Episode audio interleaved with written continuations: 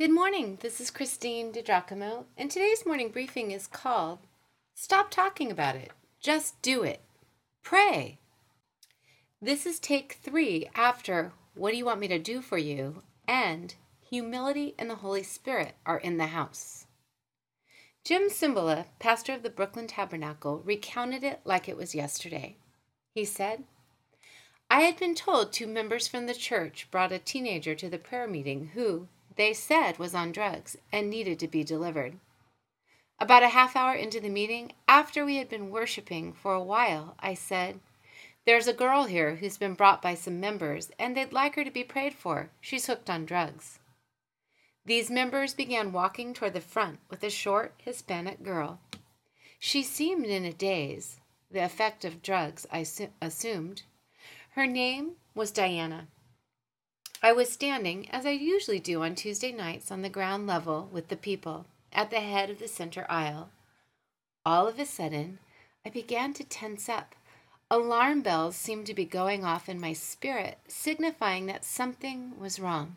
Something was about to happen. Oh, Jesus, help us, I said quietly. Like a shot, the mention of Jesus' name brought an explosion of rage and screaming. The five foot one inch girl lunged for my throat, throwing back the two friends who had guided her up the aisle. Before I knew what was happening, I had been body slammed against the front edge of the platform. Diana ripped the collar right off my white shirt, as if it were a piece of tissue. A hideous voice from deep inside her began to scream, You'll never have her. She's ours. Get away from her. The language then turned obscene. Some in the congregation stood and began to pray aloud. Others gasped. Some covered their eyes. Meanwhile, several deacons jumped up and tried to pull her off of me. Despite her size, she fought all of us with tremendous strength. We finally managed to subdue her. I leaned over the girl to address the spirits. Shut up. In the name of Jesus, come out of her. I demanded. Diana's eyes rolled back in her head, and twice she spit directly into my face, no more than a foot away. The church kept earnestly calling out to God for his help. Clearly, we were not battling some imaginary spirit of anger or whatever. This was a classic case of demon possession. Within a few minutes, the girl was set totally free. She stopped cursing.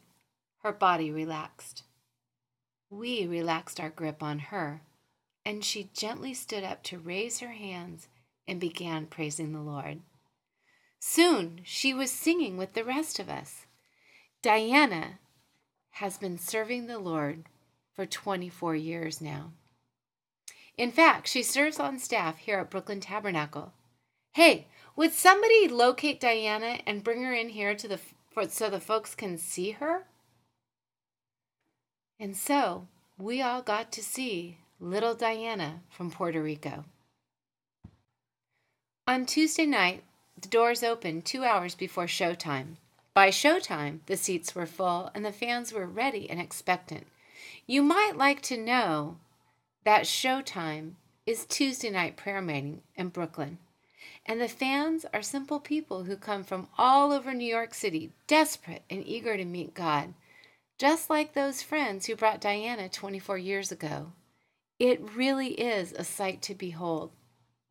Since the beginning of Jim Cymbala's ministry, the Tuesday night prayer meeting has been equally important as Sunday morning services.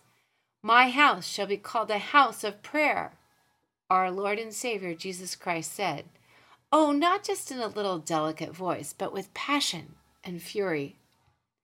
Is the place of worship you and I go to worship a place of prayer? Hmm. Something to think about, isn't it? Are prayers being answered? Miracles being seen? Lives being changed?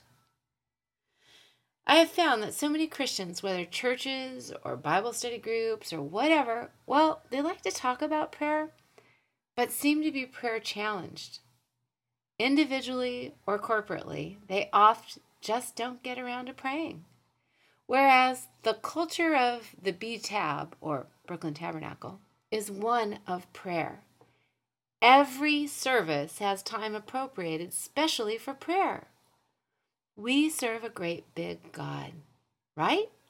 We say that, but do we really believe it? If we do, then we would call out to him, wouldn't we? We would bring him our lost teenagers, our failed marriages. We would carry others to him, just as Diana was brought by her friends. Right? Well, two thoughts in closing.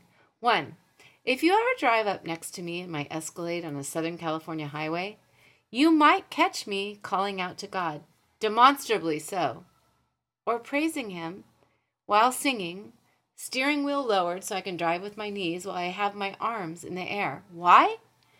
Because I do so believe. Also, I have a mantra I'll never see these people again, so what do I care? In the second closing thought, just hours before the end of the conference, I ran into Diana in another building and hugged her. Before long, we were praying, along with several other of her posse there from the tabernacle. Oh, yes, God is good. God is great. So stop talking about it and pray.